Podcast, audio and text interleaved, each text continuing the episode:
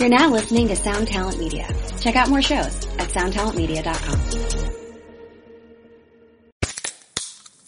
Hey, what's up, everyone? I'm Matt McGachy, the vocalist of Cryptopsy and the host of the Vox and Hops Metal Podcast, where I sit down with fellow metal musicians. We talk all about their lives and music while sharing killer craft beers. If you've ever wanted to sneak backstage and share a beer with one of your favorite musicians, well, Vox and Hops is the podcast for you. This week on the podcast, I had an amazing conversation with Morgan Lander and SJ Jones about Kitty Pig. There is this episode and over 450 other ones to help you enjoy life, metal, and craft beer. So what are you waiting for? It's time to become a Vox and Hops head. Cheers! Hey, this is Lurk here. Thanks for checking out Lambgoat's, the Vanflip podcast. If this is your first time checking out the podcast, or if you enjoy the podcast, please leave us a rating and a review on whatever platform you're listening to us on. Those definitely help us out with the algorithm in the podcast world. Also, if you want to go ahead and share this podcast with a friend of yours, please do so. You never know. You might turn your friend on to their new favorite podcast. Make sure you're following the Vanflip on Twitter at Vanflip Podcast. Actually, go ahead and tweet us right now. Let us know you're listening. Speaking of social media, make sure you follow Lambgoat as well. Give us a like on Facebook and follow us on Twitter and Instagram at Lambgoat. Make sure you visit lambgoat.com to stay up to date on news, releases, and announcements from around the hardcore and metal world. And if you enjoy watching podcasts rather than just listening to them, all these episodes and more content are available on the Lambgoat YouTube page. So make sure you head over there, give us a sub, and hit that alert bell so you always are notified when new episodes and content are uploaded. At this point, I want to shout out all of our Patreon supporters JC, Alec, Jeff, Lachlan, and Dylan. Thanks for your continued support. I can't express how much your contributions help out the podcast. Shout out to Dylan for being the winner of this month's Patreon giveaway. He won himself a copy of Year of the Knife's Internal Incarceration on vinyl. The variant is only limited to 200 copies. Stay tuned for our next giveaway. If you would like to become a Patreon supporter to help the podcast out and to be entered in these giveaways each month, visit patreon.com slash the vanflip. And one more announcement before I kick on the intro. I'd like to have a new theme intro. So if you have an idea for a new intro, hit us up at Vanflip Podcast on Twitter and let me know. On this episode of the podcast, we have Mark Greenway, aka Barney, lead singer of the OG grindcore band Napalm Death. Oh yeah, what's this? I feel this. Oh yeah, this is uh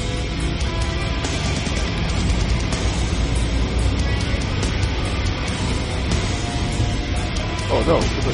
Oh.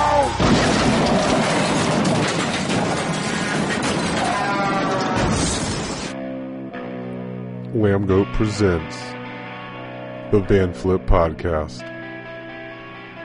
This might be the earliest we've ever had to do a podcast before. And yesterday would have been even earlier if we had linked up yesterday, uh, Yeah. Barney. But I'm a terrible man. I apologise. it's, not, it's not your fault specifically. I think it's just your location. You're, you know, halfway across the world from us. So this is our second time we're doing a uh, kind of like a remote podcast with uh, someone from Europe. We did. I don't know if you're familiar with uh, newer bands, but Loathe. We had Kadeem from Loathe on. Their All right. their new Mm-hmm. metalcore band, kind of that resemble a lot of the Deftones stuff. But anyway, Okay. Barney, welcome to the podcast. We uh, Hello. yeah, we we thank you for being on. Um, Yeah. so you guys have been a band that we've covered at least on the website for probably, would you say, Uh, Alex, most of the time? That's been up? Yeah, I think since since Lambgoat's existed, certainly they've they've been Yeah, in our uh, coverage realm. Yeah, we've been around since the Ice Age, man. So there's probably a fair chance that you know. we've, Yeah, we saw- you guys predate you guys predate the web, well, Yeah, commercial web by a good uh, yeah, pretty much. decade and a half, Yeah, I guess. yeah. So, are you currently in uh, Birmingham? No, no, I'm I'm from Birmingham, but I actually live, um, thankfully, um, in these times, um, I actually live near the coast. So I live near Brighton, which you might be familiar with. Okay, um, I've heard of it. Never yeah, been. it's like the it's like the um it's the go to seaside resort over here, you know, which um which for social distancing measures is a disaster to be honest, but you know, it's it's How are how are things going as far as Mm-hmm. the pandemic goes? yeah, for me no problem. You know, I I'm I'm, I'm I live alone, so I've only got myself to look out for. So in my case, it's um it's all right, you know, and and like living near the sea, I take my bicycle out like every morning, like early, early morning. So, you know, I can, I can do things to, to lift the mood. So for me, for me, it's all right, you know, but, um, obviously for people with um, dependents and um, uh, you know wider family units, um, it can be it has been a bit of a nightmare. I think in some respects. So um, yeah, I mean, what's the. Hmm? Sure. What's the situation in the UK, generally speaking? Over here, we're somewhat of a disaster. Oh, don't fucking disaster! You know, a complete disaster. We could compete on disaster levels. You They kind of make surely. it. They kind of make it seem like you guys are ahead of us, though. I live in Florida, so we definitely were a second. Uh, we opened up way too early, and then all hell broke loose out here. But Yeah, you know, it is what it is. Uh, we just have to wear. Everything's kind of still open. We just have to wear like masks, which again, a Yeah. lot of people are, uh, you know, throwing fits Uh, about. yeah. But Sure. Well, yeah. from I, an I- I American don't get that. Uh-huh. from an American standpoint, yeah, the UK, it seems like you guys got hit her- hard early, but now, you know, my impression as a foreigner is that, you know, things are pretty much under control over there, but here we're obviously uh, not Well, under not- control. Yeah, not really, because um, because they because this this push for like economic like opening or whatever has meant that inevitably there's like rises in cases in a lot of places, you know. So, and it's I'm no scientist, but it the probability to me seems like it's gonna we're going to get like a, a um, it's going to go up significantly. You know, I, I just get that feeling. You know, but um, um, yeah, so that that's where we are at the moment. You know, every people are people are wearing masks generally speaking, um, but the but you the whole idea of wearing the mask is to, um, of course, protect anybody if you're carrying, you know, the virus. Right. But you still have to you still have to socially distance, you know, otherwise it's kind of you're defeating the object of the exercise, you know. So, I mean, I'm very pro mask. I must be honest. I just think it's a human thing. If you can't be bothered, you know, to even sort of partially protect people around you, then I don't know what that says for people, you know. Just because you're just because you're um, sort of um, asked to wear a mask is that really like a pair of handcuffs on a person? I, I don't get that. I don't get that mindset. It's just completely, uh, it's just, uh, I don't know, you know, I just don't get the logic of it, you know.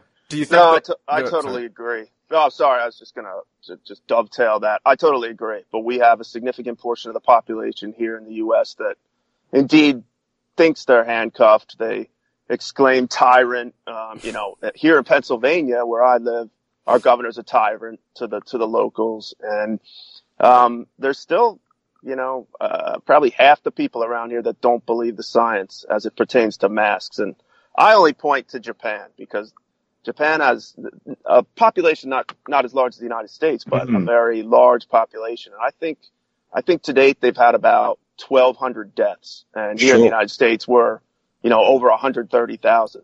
But the Yeah. Japanese, you know, they're used to wearing masks. Uh, It's been that way. Not that Yeah. not that they wear a mask to do anything, but if someone has a cold over there, they wear a mask. You know, it's a Hey, you common know courtesy. So here's the thing. So Japan is kind of a second home for me, you know. Um, I almost live there, you know. I've spent, I spend a lot of time there, you know. Sure. Uh, obviously not right now, but in, in, in previous years, you know. And actually, you, the first thing that you said was actually correct. They will wear a mask automatically. It doesn't matter, cold or no cold. People will go out with a mask on, you know. My ex-girlfriend used to wear a, um, used to wear a mask everywhere. You know, even if she took a bike out, she would put a mask on straight away because it's not only the infection side of things, it's also pollutants as well. You know, if you can even slightly minimize, you know, the, the, the, the pass, the pass through of, of particles, um, particulates in the air, you know, from pollution, why not? You know what I mean? It's not the be all and end all, but at least it's something. You know what I mean? And I think, I think it shows, I think it shows respect for your fellow human beings to wear a mask actually, because it says, you know what? It might not be the end game, but at least, at least I, I value your safety. You know what I mean? As a, as a fellow human being, you know. So. Yep, absolutely. That's kind Well- of uh, what I do is what like I don't living here in America, not knowing exactly what is news, media, or you know, not real news, fake news as they call it. Sure. Um, I don't know what the masks are doing, and I don't know where the virus is and how bad it really is, and this, that, and the other. But as like you said, as a human person, like just in the case that there is an actual situation going on around me, or I may have it, I'm definitely gonna put a mask on because I just think it's like a the human thing to do. And I don't, Yeah, I don't necessarily go out that often either. But if Yeah. I am, I'm, you know, if I go to the restaurant, which is, it's weird here. Like we go to restaurants, at least here in, uh, in Florida, you have to have the mask on when you walk into the restaurant. But as soon as you get to the table, you can take it off. And and Sure. there's there's other little things that you know that you like get arounds or whatever you want to call them. But sure, yeah, The yeah. science is questionable. there. yeah, it, it makes it a little strange. But you know, Yeah. again, I don't want to be just like that asshole not wearing a mask walking around. So No, Well, for fear of this devolving into a highly annoying COVID uh, yeah, talk, which you can get on any channel right now, I guess let's bring it back, bring it around back to, uh, you know, the band Napalm Death. Uh, well, before we get have- before we do that, I have one more thing. oh shit. Yeah, it's sim- Yeah. it's, it's kind of about COVID, I guess, but it also pertains to band stuff. Do you, are your views, uh, Barney, on like wearing a mask and stuff like that and, and everything? Does any of that play into the fact that you guys want to get back to playing shows and stuff like that? Because you do have a new album coming out next month, and yeah, yeah. you know, yeah. I'm, I'm sure you didn't think that you wouldn't be touring, I don't know, all year long. So do your views on the situation kind of also take, uh, come from being in the industry of like the entertainment industry? Uh, no, I wouldn't. I wouldn't say so. I just, um, I, again, you you hit the nail on the head. Really, it's just the basic human thing to do. You know what I mean? That's that. That's what it is. You know. So, so I, I, I will do what's necessary. You know, I'm, I'm I, I can be as cynical about government as as anybody else can. You know, but there, there are certain things that you know are are just the human thing to do. You know, we keep saying that particular sentence. You know, so. Yeah, we haven't got gigs right now. Who knows when they're properly going to come back? We actually do have some penciled in for November for certain parts of Europe, which have managed to put gigs on actually already, and it seems to have worked out quite well. So, so you know, we will. If in November the situation is as it is now, then we'll be good, good to go. You know, but we will take whatever precautions we need to take, which are again the human thing to do. That's what we will do. You know, so there's no reason why not. So. So we're seeing maybe a Napalm Death drive-in concert that we're doing big drive-in concerts here in the States. yeah, I, I'm not sure about that, but the, the see the um, places like the Czech Republic, Italy have opened up venues, but with obviously space restrictions, as we were talking about. So I don't quite know how that's actually, you know, constructed yet, but. Um, we sh- we'll see. We'll see. Basically, you It's- know, it'll be So- interesting for like uh for bands that usually are in the heavier realm because you know there's a lot of moshing and contact in general, mostly at shows. So it'll be interesting to see how things unfold. Yeah, I mean, Napalm's kind of probably the top of the heap, you know, in terms of, I suppose, in, in your face bands, you know, if you want to, if you want to, if you want to put it like that. But, um, you know, we shall see. I mean, we, yeah, I mean, the idea of like massive separation between people seems like an odd one, but never say never kind of thing, you know, we'll, we'll just have to see how it goes. I mean, the, um, I don't know whether you're going to talk about this anyway, but it's like with the with the streaming thing. You know, we we did kind of discuss it a little bit, but we decided at that point, which is a couple of months ago, that it wouldn't properly reflect like the Napalm Death live experience. So we decided to just kind of put the lid on it for a little while, which which isn't to say that if we chew it over some more and come up with a you know a decent modification of it that we wouldn't do it, but at that point, it just we were just like, you know what? No, you know. Yeah, I understand. I come from a realm where uh, I, I moonlighted a little bit in the DJ world for a couple years years back, and there were so many live streams. Like you know, DJs would just hop on and they just live stream, which they did during the pandemic too. But I got so sick of that stuff back then that um, it kind of ruined my I like my thoughts on bands doing it, and there are bands that have done it well in this mm-hmm. in this situation. But like you said, you you do lose a lot of the in person. You know, like why would you go to a show? Like I, we talked about this with Finn yesterday, but why would you go to a show? You know, it's to interact with the band, interact with your friends, the social aspect, you know, to feel the music really, you know, I mean, you'd have Yeah. to crank up the music and you have to have really good Yeah. speakers connected to your laptop or computer to really feel it. I don't think- Napalm Death. Sorry, go on. No, no, you go on. I mean, Napalm Death, especially. You know, I mean, we're renowned for that. You know, we're we're we're probably one of the most impact-driven bands out there. You know, in, I would argue in terms of the whole experience when you come to a gig.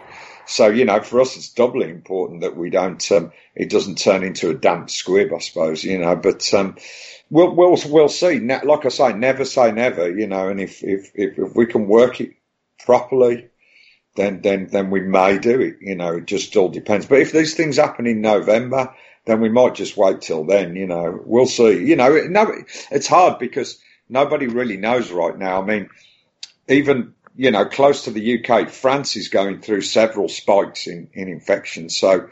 Whether they lock down again in France, whether they do it regionally, who knows? You know, it depends how significantly the infections rise, you know, so we'll just have to see. Yeah, it's difficult to plan anything because the situation's so fluid. Uh, Of course. And um, as far as the live streaming thing goes, I mean, it's it's.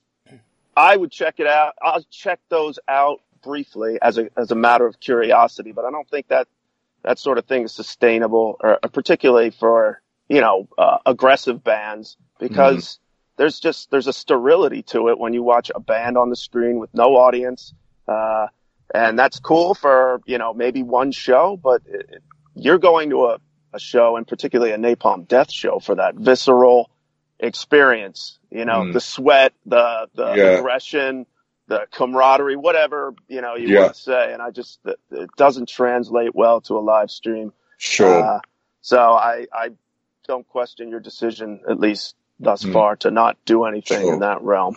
Makes Sure. perfect sense. sure. In any case, so the new album comes out uh, September 18th, I guess, and Throes of Throes- the jo- yeah, go, you got it. Throes of Joy and the Jaws of Defeatism. I think I Mm. got that right. yeah, yeah. The cover art is pretty striking too. Uh, uh, what, who? The first question: Who played guitar on the album? Because you know Wikipedia is normally a reliable source, uh, and it has no guitarist listed, which obviously isn't isn't accurate. Um, yeah. So, um, yeah, so so basically, um, um, Mitch and Shane shared the guitars, um, and John, who's our live guitarist, did some little bits and pieces here and there.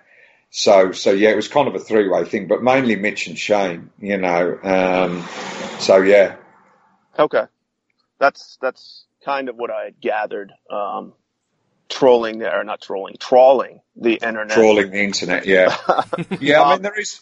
Sorry, go on. No, you go on, please. there is a little bit of confusion, you know, and and because Mitch obviously hasn't been in the band for like five years, he hasn't played with us, you know. So, but I think when we came to do this latest album, we really wanted him on there. At first, we we said, you know, look, do you want to write some stuff, you know? And um, he did have a couple of bits and pieces, but I think like the pressure of the situation, he he decided against it, you know, which we we respected that. But then we said, well, at least you want to come and play, you know. And he was like, yeah, I'll do it, you know. So he flew over and he he uh, played um, played on the album, you know. So um, so that's that, that that's what happened basically. Um, and but you know the thing is is that uh, again, Mitch hasn't played with us for five years, and like playing gigs with us at this point is pretty much not feasible. You know, the, I mean, the, the, the door's never completely closed, but it's realistically, it's not going to happen anytime soon, you know, but at least we could get him in on the album because his style, his playing style is different to Shane's, you know, there's a slight differentiation in the way they uh, attack the guitar, you know, so, so it was, it's nice to have that, you know, it's nice to have that. It gives you little inflections in the, in the, in the playing and stuff. So, so, um, so yeah, it was, it was all right, you know, it was, um, seems, seems, seems to have worked out pretty well, you know.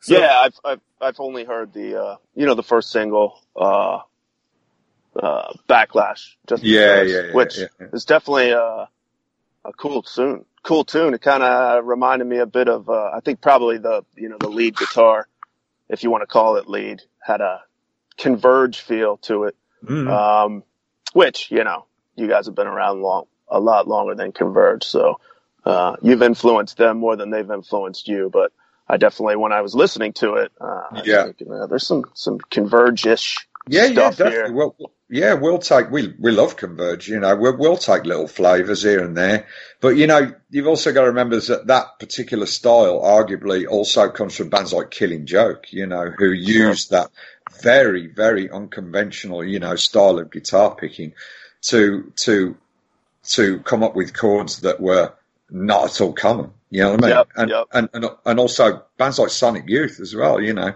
completely off the scale in terms of you know the notation on the on the on the normal spectrum. You know, so I think generally we that's definitely something that we like to do. You know, is um, go across the spectrum and find stuff that's um, perhaps not always employed and just uh, thrash the fuck out of it, basically. So Yeah, I think that's you know I was revisiting um, portions of your back catalog, uh, and that's that's just the prevailing.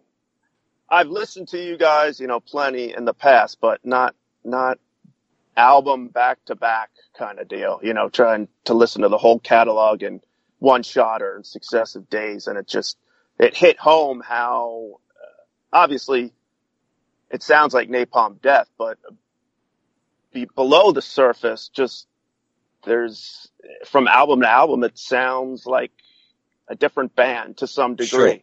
Sure. It's just really interesting how certain bands, you know, you know it's them, um, uh, Cannibal Corpse, whatever. Pick a band and Napalm Death, you know, depending on the album, before your vocals come in because you have very distinctive vocals, but you know, you have to almost think for a second, you know, who is this? Um, Yeah. Because there's just these, these, Yeah. uh, um, you know, there's a diversity, a subtle diversity, I'll say. sure. Um, and part of I that mean, is because you guys have such an expansive catalog and you don't want to, you know, revisit the well over and over again. See, that's the thing, man. I mean, like we're 16 albums in now. People have to keep reminding me of that, by the way, because I, I, I just don't count, you know. But uh, um, the thing is, man, like that this many albums in, why would we want to repeat ourselves? What's the point of that? You know, it's like Yep. it's like we'll be we'll be not doing ourselves, we'll be doing ourselves a disservice, and also the people that follow us, you know, Jen. And some people have been with us for fucking hell, the 30 years more plus that I've been in the band, you know. So, so why would you want to do that? You know, if you feel that you've still got interesting things to do musically, lyrically, whatever, then why just try and be a parody of yourself? To me, to me that, that, that, that, that doesn't make any sense. We, but of course, whatever we do, you know, there's kind of, I guess, some, some kind of not even rules really, but some loose kind of things that, that we stick to. So it's got to be obviously extreme, um, aggressive, abrasive, and confrontational. You know, and, and whatever we do on the spectrum of extremity, as long as it generally hits those things, then we'll go anywhere we need to. You know, we're not gonna we're not gonna sort of stand still and um, you know with our with our with our feet tied together. You know, we're we're going to move forward. You know, it's I think every every Napalm album is just a couple of steps forward each time, you know, and um, and I I I'm, I'm quite happy with that. You know, we we live and die by our own sort of decisions in that respect, and so be it. You know, Right. Uh, no, and I, I appreciate, I think you've gone, gone about it the right way. And obviously, um, you know, your legacy, uh, speaks to that. Uh, your first, or it's interesting when I go to these streaming services and they have recommended albums. Uh, Apple Music, the essential album is Scum, uh, not, which may not surprise you. uh, okay. I obviously you weren't in the band then, and uh, I was just wondering, uh, what what sort of emotional relationship do you have with with an album that is perhaps um, your most highly regarded album, but you didn't appear on said album? You know what, mate? I don't. I've never. I don't give a shit about that stuff. You know, as far as I'm concerned, that album is the his is part of the history of this band. You know, and I will never think any less of it because of that. In fact, you know, this band is really personal to me. Not since I've been in it, but you got to remember is that I was around back at those times. I knew all the guys. You know, we're all from Birmingham. I remember when Scum was being recorded. I remember the guys coming into the pub that very night, you know, after they'd be, been recording just across town, you know. So, so I was kind of involved, you know. I was um, not in the band, you know, but I was kind of around in the Right. general scene. Know, we had a great scene in Birmingham back in those days, you know. So, um, before um, before I joined the band, Napalm was arguably my favourite band. You know, I saw them as a three piece, you know, playing in pubs in Birmingham. And I could tell right then that, you know what, this band makes a fucking lot of noise, but there's some, they've got that special something that you can't necessarily put into words or put your finger on. You know, I, I knew it even back then, you know, little did I know I was going to be in the band a few years later, of course, but Right. you know, I, I thought they were fucking incredible, to be honest. As a three piece, they were fucking mind blowing, you know, honestly, you know, and I just, so for me, Scum and the, and from enslavement are, are musical milestones. I, I don't think you even have to time to a genre. I think generally in the history of music, I would say those two albums are, are historic, you know, as, as, as music goes, you know, and again, that's me stepping outside of the band for a second, you know, and Sure. not just somebody in the band go, yeah, my albums are fucking great, you know, because I'm not doing that, of course. And if you if you would remain outside the band for a second, uh, you know, do you? And I don't. Uh, answer, the way you answer this question, I realize it puts you in danger of sounding less than humble. Uh, but do you consider um, Napalm Death the, the the fathers, if you will, of grindcore? Never. I mean, I, see, this is the thing. People say lots of things like that. You know, there's variations of it, and it's really nice. You know, it's nice that people think of you like that. But the trouble is with that, if you start believing your own hype, you start to get complacent. And I think that that's when bands don't start to kind of dip, you know, quite significantly, you know, with the stuff that they're doing creatively. So I, I've never looked at it in that way. You know, people say, oh, you're an institution. Well, what does that even mean? You know what I mean? You know, and I, I'm not Right. being disrespectful when I say that because again, I know people say it with the best intentions, you know, but all that, all that, all that legacy stuff, all that kind of um, award kind of stuff, you know, and I never cared about that stuff, you know. It, it- for me, it was always about the spontaneity of the music, the vibrancy, you know, the the here and the now, you know, the um, the the the the the just the the you know the breathless urgency of it, you know, and that's that's really what it's about for me. You know, I'm I'm kind of uh, what you might call an art wanker. You know, I'm not I'm not I'm not you know the the awards and the plaudits. You know, it's very nice, but you're only as good as your next album. You know, Right. that's really. You know, so. Well, leaving Napalm Death aside for a second, to whom do we owe grindcore? Is that like a repulsion thing? See, what's your personal opinion? Well, here's Um, the thing. Here's I will say this. So that that term would not even have existed if it wasn't for Mickey, the previous Napalm drummer, because he invented that term. He just came out with it one day. He just said, oh, "Well, it's grindcore." What do you mean? You know, well, it's anything that's like ridiculously fast or painfully slow. You know, which a lot of people don't realise. so he was referring to bands like Swans. You know, Yeah. um, Cabbages and Kings. You know, stuff like that um, you know, Big Black, you know, anything like that. Even that to him, you know, such was the spectrum, you know, of influence of different bands. So that's where it came from. That was Mickey, you know, nobody else. That was Mickey that came up with that, you know.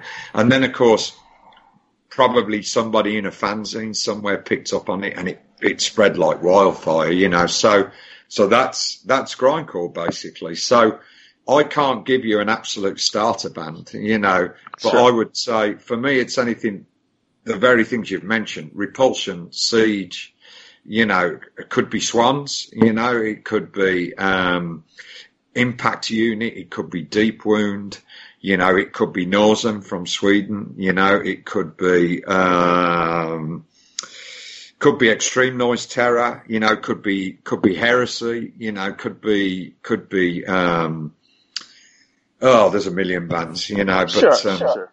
Septic what- Death, you know, let's throw that one in there. Another fucking SOB, you know, all great stuff, you know. Now, are you? Uh, I'm curious as when some of the, the newer, not newer, but second wave, uh, if I will, of de- of uh, grindcore bands. Um, I'd imagine when they first meet Napalm Death, it's somewhat of a, you know, I don't know, say starstruck, like it's Brad Pitt or something. But, you know, when Pig Destroyer meets Napalm Death for the first time, there's got to be some sort of uh, gratitude, respect, uh, throwing whatever. You know uh, what, mate? I can't give you, I can't, I can't give you any glam stories, you know, because let's be honest, in, in kind of connected to the last stuff we were talking about. To me, this is always just a network of friends. You know, it doesn't matter. It doesn't matter whether your band is a starter band or whether you've been around twenty. You always treat people with with dignity, you know, and just as friends, you know. Um, I, I don't know. I can't speak for other people, obviously, but but I'm see. I've never been about putting people on pedestals. You know, I, I got asked a question yesterday: Who are your heroes in life? And I couldn't really come up with anybody. There's a lot of people who have contributed great things to art on, on that side of the, the discussion. Who I, you know, I really love their work, but are they heroes of mine? Mm, Probably not. You know what I mean? I just don't look at people that way. So my approach is always to just be friends with people because that's the best connection you can have. You know, it really is, you know.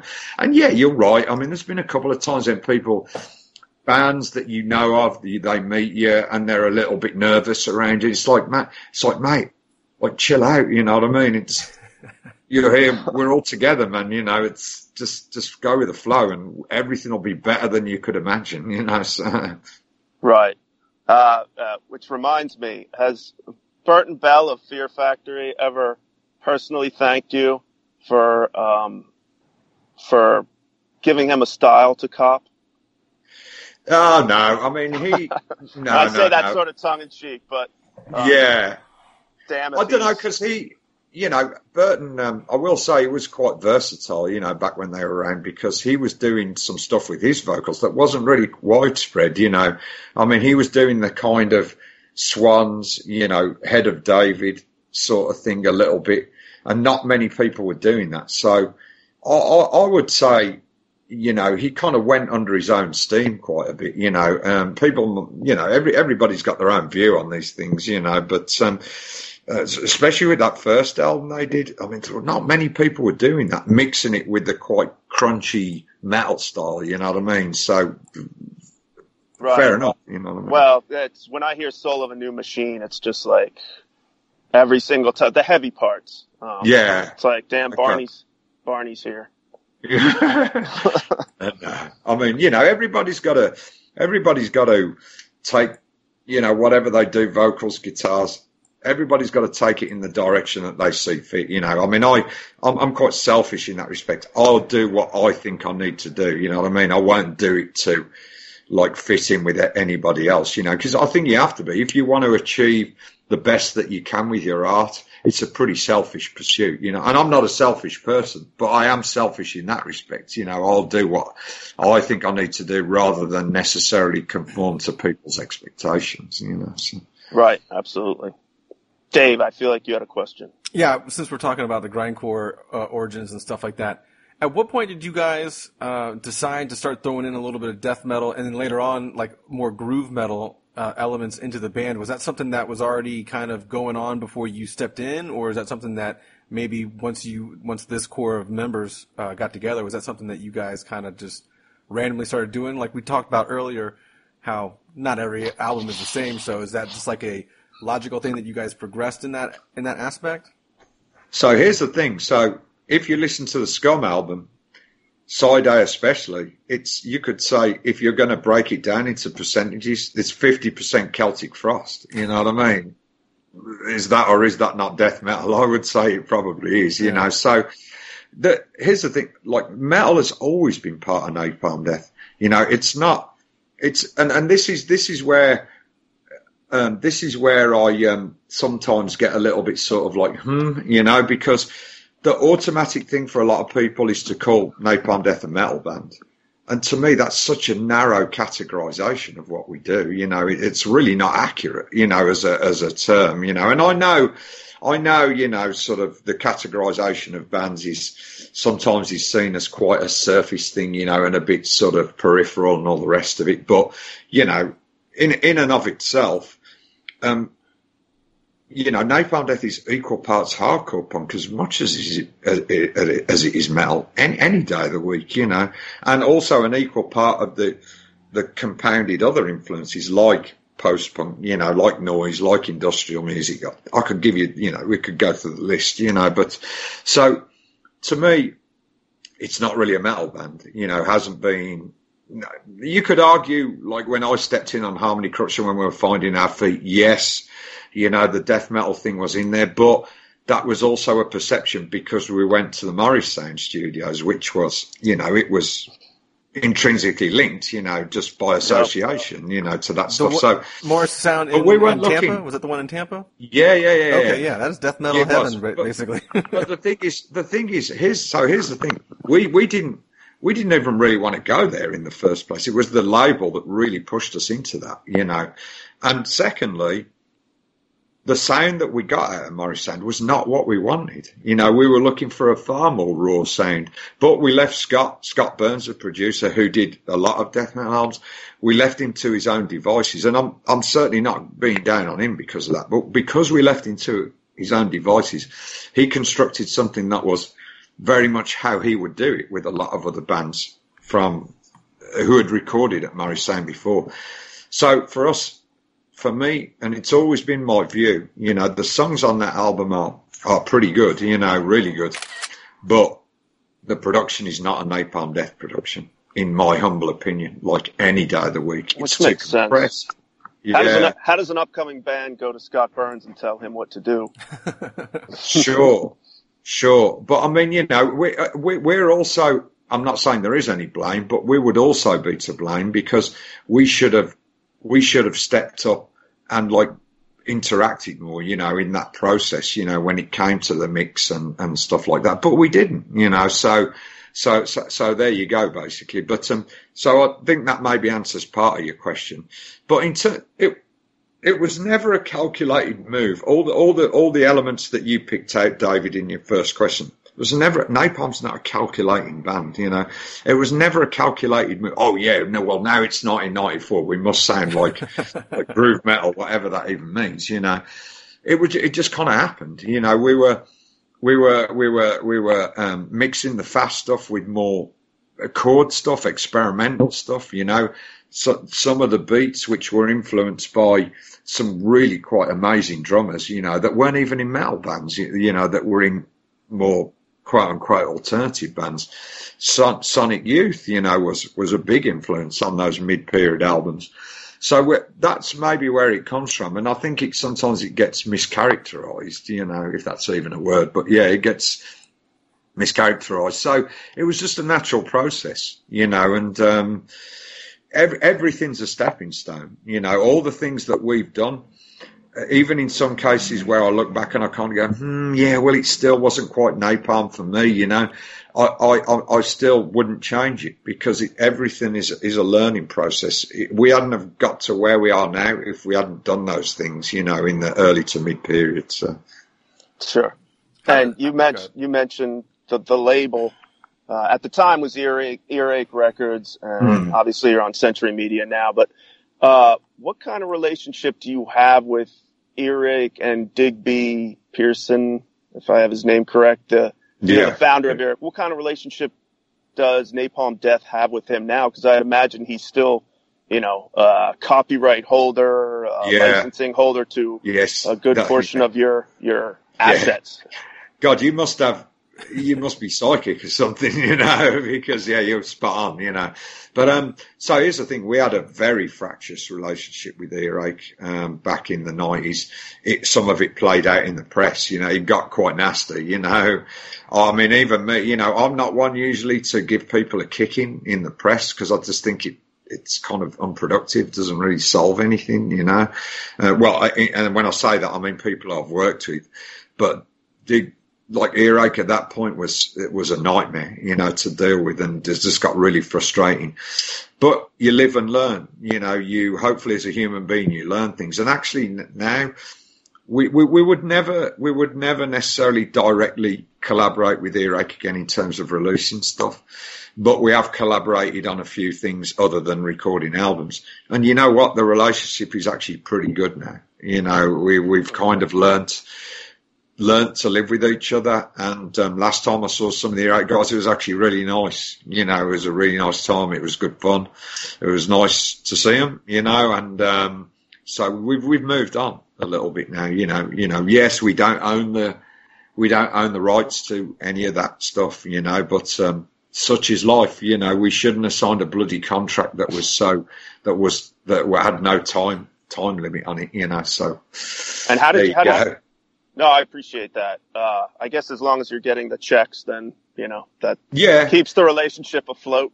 yeah, I mean, you know, it's it's at times, you know, some of the stuff we get from them is much needed, you know, because um, you know, in a band like this, it's not a high rolling band, you know, it's not yeah. a, uh, a, you know a big sort of um, big big cash generating band. So, you know, you kind of need to fall back on some stuff sometimes, you know. Well, see, when I was a teenager, I thought you guys were a high rolling band because I guess, you know, Earache had the, the licensing deal in the United States with, was it Columbia? Yeah, we, we didn't see any of that money though, you know what I mean? You know. Right. But to yeah. the average, you know, person, it's like, oh, they're a major label. Uh, you know what? Uh, metal there's, band. there's a story to that as well. You know, I mean, basically, we got sold to Columbia. We didn't have any choice in that matter either. And I, I you, you, you, you're quite knowledgeable about Napalm Death, clearly, Alex. You would probably know that me, certainly me personally, and, and the rest of the guys I can speak for, we would never sign to a major label. Like, what's the fucking point of that? You know, it just, it doesn't serve us it's it, my ethos doesn't go down that road. You know what I mean? And and also um, the the time on Columbia, if it's anything to go by. So so um, there was all these. As you would expect, there's all these high expectations and all the rest of it from some people. So it was a fucking disaster. You know, it, it, it, seemed to work okay for like a year, and then all of a sudden they just lost interest in us.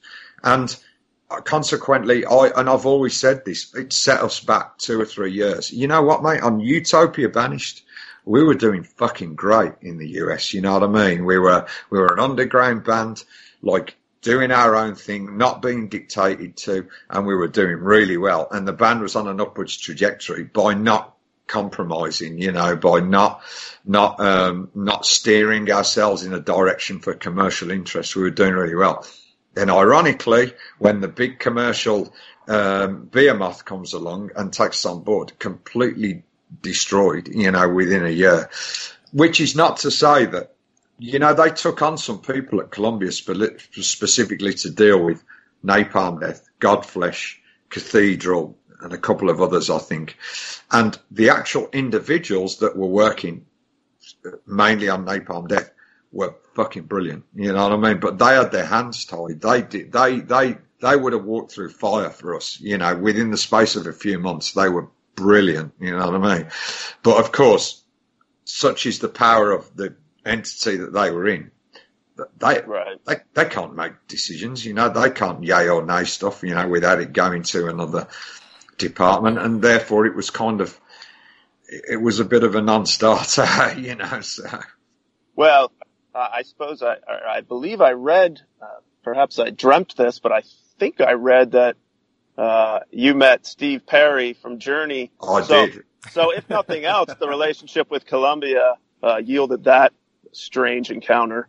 Yeah, you know, here's the thing. So it was actually my birthday, and we were on tour in the states, and um, you know, I like a bit of classic rock. You know what I mean? And so, actually, one of the one of the people from Columbia uh, uh, one of the great people I was just talking about, like arranged it. So what happened was, I'll give you the, the little, I'll give you the story. I'll try and keep it short. So basically we were playing in, in, in, in, in I think it was LA, essentially LA. And, um, I was just there on the day and this, this, um, this limousine turned up and I'm like, and they were like, that's yours. I was like, what are you talking about? You know, me and limousines just not we're not bedfellows, you know what I mean? I was like, what the fuck is this? You know what I mean? And so I got into the car, and I can't remember exactly who was with me at the time, but we were like going through LA, and then we uh, we ended up in the I think it's Van Nuys or Van Ness or something like that. Is that Van like? Nuys. Yeah, yeah. So I'm like, what the fuck's going on here, you know? And then all of a sudden we turn down kind of this, indu- we call them industrial estates in England. So where the where the factories are, you know, you have Yeah. a few factories in. We tell like, what the fuck is this, you know? So I went through the side door, and then it's, it's got markedly more luxurious. There were kind of potted plants and nice, nice carpets and all the rest. I was like, what the fuck? You know, have I been hijacked, you know, or something? and I walked around the corner, and like there was Steve Perry rehearsing, like with his band, you know, like right in front of me. I was like, fucking shit, you know what I mean? And his voice, you know, it was on the solo album, you know, Love of Strange Medicine. His voice was fucking immense. You know what I mean? I mean, it really was. You know, I was kind of just sitting there in a chair, and his voice just fucking pinned me to the wall. You know what I mean? I mean, that's that's what it was imagine. like. You know? He was fucking on fire, man. You know what I mean? Now, nowadays, he's he's sharp, man. I don't know if uh, you know. I don't know if you've. I just happened to. I don't follow him, you know. The, but I, I, I saw him singing live, and it, it was not. You know, as uh, understandably, you know, it, Right. it's lost all think- that range. You know, Un- unfortunately for him, uh, you know, his vocal prowess was such a, uh, you know, it, it's his his it's his thing. Uh, for Yeah. you know, I can't articulate it. Uh, and when you reach a certain age, um, it, it's impossible. It's physically impossible Sure. to duplicate that sort of thing. Yeah, so he, and I- he I put get himself that, in a box in in that regard, as opposed Yeah. to you know. Uh, Paul McCartney. Well, some of his stuff is vocally challenging, but even more so, you know, Roger Waters or whatever. These guys can get by. Um, Steve Perry, though, trying to sing, um, you know, whatever. Yeah, I can't think of a jerk. Don't stop believing. You know, he just Yeah. can't do it. And Yeah, and he yeah, can do yeah, the, yeah. the Billy Joel route, I guess, and, and go down like three keys or something. But then, you know, What's the it's point, just Mate, a, I, a I, I, parody. dare, I daresn't go there. It's just not happening. You Yeah. know what I mean? So uh, for me personally, you know, and I wouldn't want to anyway. You know, so right. Well, B- Barney Greenway can, you know, he can do his vocals into his 80s, you know, because Yeah, you're, yeah. you're not restricted by those those uh, parameters. Yeah, sure, sure, sure. But what, But in any case, uh, sorry, Dave, I just had to ask. So, did you actually talk to Steve Perry, or are you just watching him work? No, I, I spoke to him. He was he was like he was a really nice. Uh, uh, I mean, he, he kind of. I guess I hate to stereotype people, but he kind of did fit the stereotype. He's very quiet, very soft spoken, you know.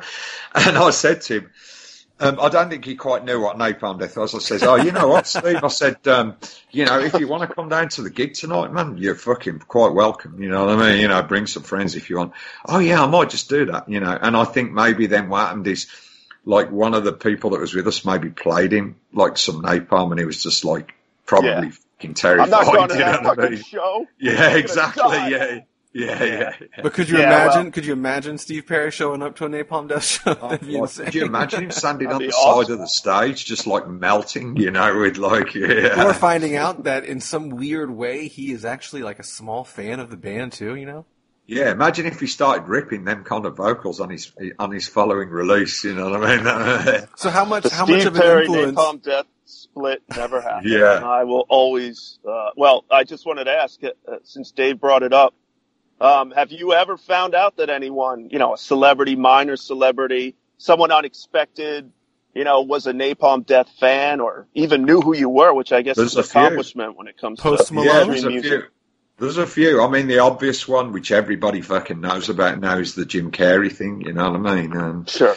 we all know about that. The other one is there's a footballer. uh, I'll just mention one because, uh, to be honest, I can't really think right now, but there is a few. But um, the other one is um, a, guy called Puyol. If you look him up, he's an ex-Barcelona footballer. You know, basically a big, burly fucking defender. You know, he got he had he had uh, he had long curly hair. He was a beast. You know, he used to knock people off the. So he played for one of the biggest football clubs in the world. You know what I mean? So Uh-huh. um, he uh, he um, he was apparently a big Napalm fan, you know, um, and was seen like sporting Napalm shirts. That's Um, awesome. So yeah, yeah, yeah, yeah, yeah. How was it that you guys, um, speaking to other people that like your band and blah blah blah, you guys were able to play the final tour with Slayer? Um, how was that with for you guys? Like just to you know be on that bill with you know They're an American, you know, American death Yeah, metal band that are and more legendary. accessible bands generally. Yeah. I mean, it was a, we, we we we we thought it was a joke at first. You know, when we when we were told about it, we were like, "Nah, somebody's pulling a fast one." You know what I mean? But but no, it was. I think what happened was.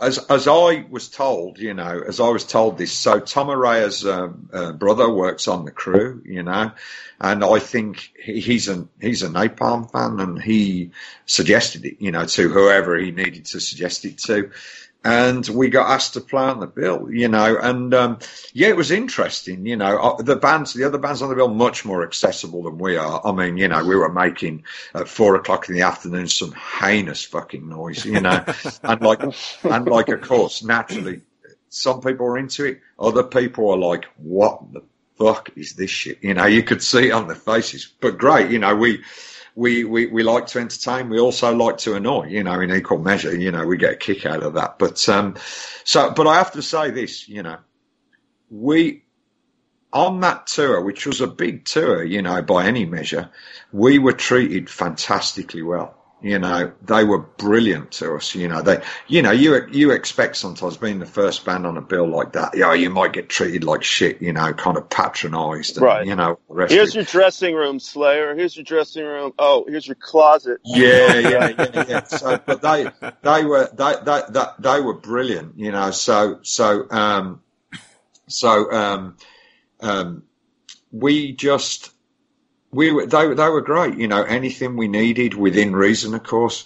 They were just incredibly accommodating, you know, and um, and I, I couldn't say otherwise, you know. It it it, it ended up being a, a, a blast that tour, you know. It was actually it was actually you were excited to get up every day and, and, and play that gig, even though we were first on. So the the places were you know weren't um, weren't you know significantly full, you know, but it doesn't matter, you know. I mean, you know, we were there to do our thing and uh, make some fucking noise, you know, and that's what we did, you know. How many uh, Slayer sets did you watch?